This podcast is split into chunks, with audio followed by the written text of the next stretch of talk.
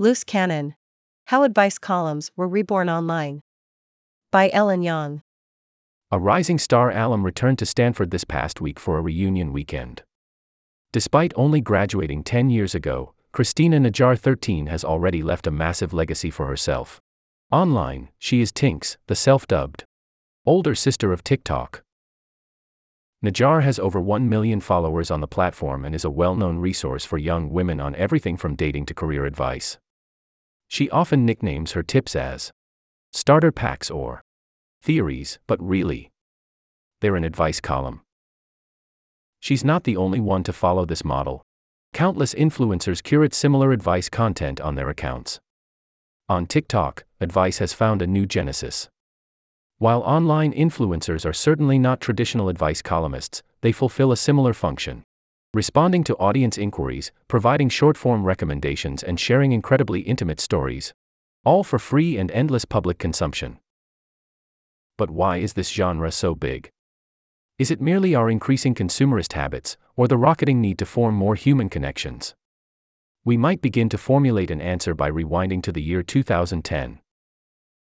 For two magical years on the internet, there was a woman who was not only compassionate, but present. You could write to her about your problems and she would write back. She'd call you Sweet Pea and then tell you about the worst possible details of her life. And also about some of the very best. In the hopes that they would help you, too. When Cheryl Strayed anonymously took over the advice column, Dear Sugar for the digital publication, The Rumpus in 2010, she placed vulnerability at the heart of her writing. Unlike many of her predecessors, who often curated strict ORAEs, see Dear Abby Ann. Ask E. Jean, Strayed took a deeply personal approach to her written answers. She shared sensitive stories about addiction and painful memories of her mother. She never shied away from writing about the times she'd resented a beloved friend or struggled with her own insecurities.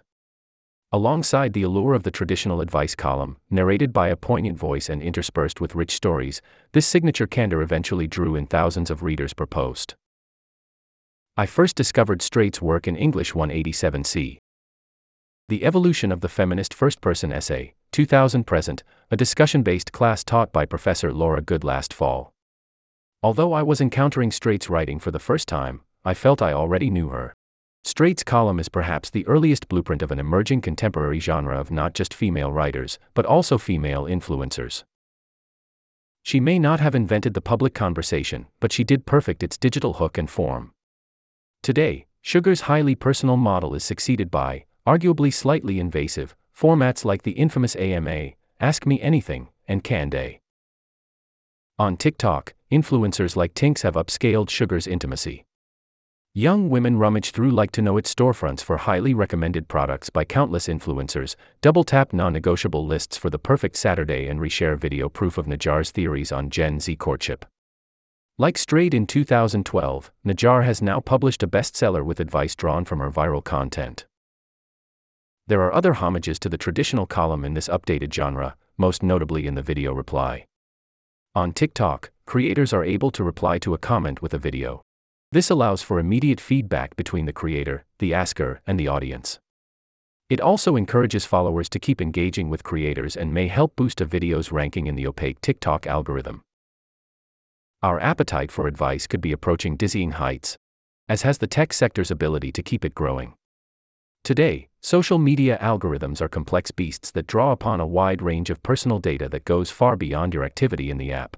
According to The Guardian, TikTok can read in app browser searches. In its attempts to feed into user interests, the algorithm largely seeks to lead us down content rabbit holes. While some of these recommendations may be rewarding for the consumer, constant advice consumption isn't always a good thing. It can breed rampant insecurity and vicious curiosity, making this kind of content more addictive for the consumer and more profitable for the producer. The modern landscape for the advice curious and human, so yes, all of us, has never been so accessible or expansive. To be online is to constantly subscribe to advice, solicited or not. It is also an opportunity to democratically give it. Sugar herself sums up the popularity of personal content at the end of her letter to one anxious reader, writing I quickly realized that telling stories about my life was often the only way I knew how to communicate the complexity of my advice. Your story spilled into mine and then I spilled it back into you, with hopes that we'd all find ourselves somewhere in the big story that belongs to all of us. Perhaps the advice column is, and long has been, humanity's way of discovering and owning that big story.